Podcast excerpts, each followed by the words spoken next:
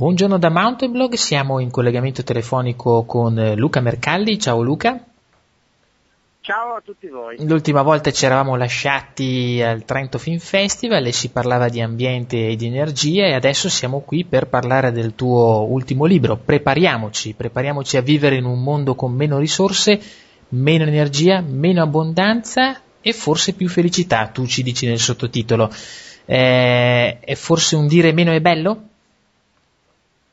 Direi togliamoci prima di tutto il superfluo, meno dipende dove lo togliamo, se lo devo togliere dai bisogni fondamentali che con tanta fatica l'umanità è riuscita a soddisfare nel corso di questo ultimo secolo, allora dico no. Se invece lo devo togliere tra ciò che di superfluo abbiamo inventato e con, il quale continu- continuiamo a riempire forse eccessivamente le nostre vite, con relativi danni ambientali, consumo di energia e produzione di rifiuti, allora questo è un vero sì ed è proprio da lì che possiamo cominciare un po' questa dieta dimagrante scegliendo noi quale zavorra eliminare prima che lo faccia la natura. Ecco, i problemi ambientali, come tu dici nel book trailer, eh, nel video di presentazione del libro, sono in realtà noti da, da 40 anni e più. La domanda è, non è forse troppo tardi per porvi rimedio? Anche qui dipende qual è il livello di rimedio che vogliamo apportare. Certo, se vogliamo ripristinare condizioni antecedenti alla rivoluzione industriale, questo è assolutamente impossibile. I danni ormai sono stati fatti e alcuni ce li porteremo anche eh, in dote per molti secoli. Vedi i cambiamenti climatici, vedi il problema delle scorio degli incidenti nucleari. Però è sempre bene a un certo punto ridurre il danno quando si può, quindi salvare il salvabile. E in questo senso direi che questo è un po' un momento cruciale, un momento di snodo per la, la storia della nostra civiltà. O si coglie questa urgenza e si matura questa consapevolezza adesso, in questi anni, oppure veramente divent- i margini di miglioramento oppure di eh, margini per evitare un crollo della civiltà in futuro saranno sempre più stretti. Allora ecco il titolo del libro, prepariamoci al significato non solo di fare un eh, gesto per l'ambiente a priori, ma è prima di tutto un gesto per noi stessi, già sapendo che molte crisi sono, sono lanciate e daranno i loro effetti nei, nei tempi, in tempi molto vicini. Parlando di crisi, tu ritieni che quella economica possa essere vista come parte della crisi ambientale oppure sono aspetti diversi di, di una civiltà in crisi? Ritengo che la crisi economica non sia altro che una, uno dei sintomi delle tante crisi ambientali e delle risorse, delle materie prime, dell'energia e della sovrappopolazione che, che risiedono al di sotto.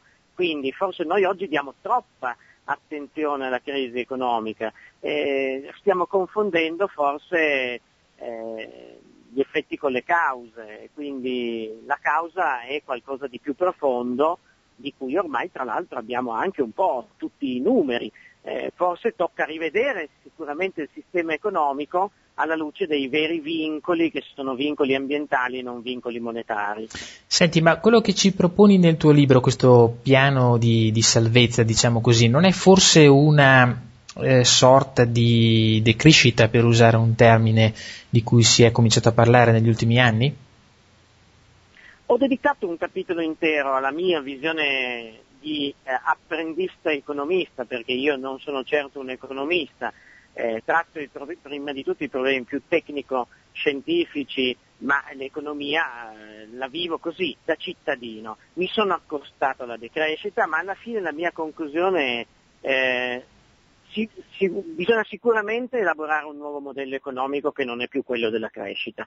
Se poi lo vorremmo chiamare decrescita o post crescita o a crescita, questo sarà affare soprattutto degli addetti ai lavori. Ma di sicuro ognuno di noi può cominciare una certa decrescita senza per questo ritornare al Medioevo. Cioè decrescita vuol dire proprio quello sbarazzarsi del superfluo o anche di ciò che viene imposto da una certa eh, pubblicità che ci vuole far sentire in un certo modo come confronto sociale, al quale forse poi se ci guardiamo in profondità ognuno di noi stessi magari non ci riconosciamo nemmeno, e eh, concentrare le nostre risorse, quelle che restano in un mondo che ne avrà sempre meno, anche parlando di risorse economiche di una famiglia, laddove è opportuno metterle, cioè per difendere la propria qualità della vita del futuro, detto in due parole, meglio il SUV o i pannelli solari? Io sicuramente ho optato per i pannelli solari.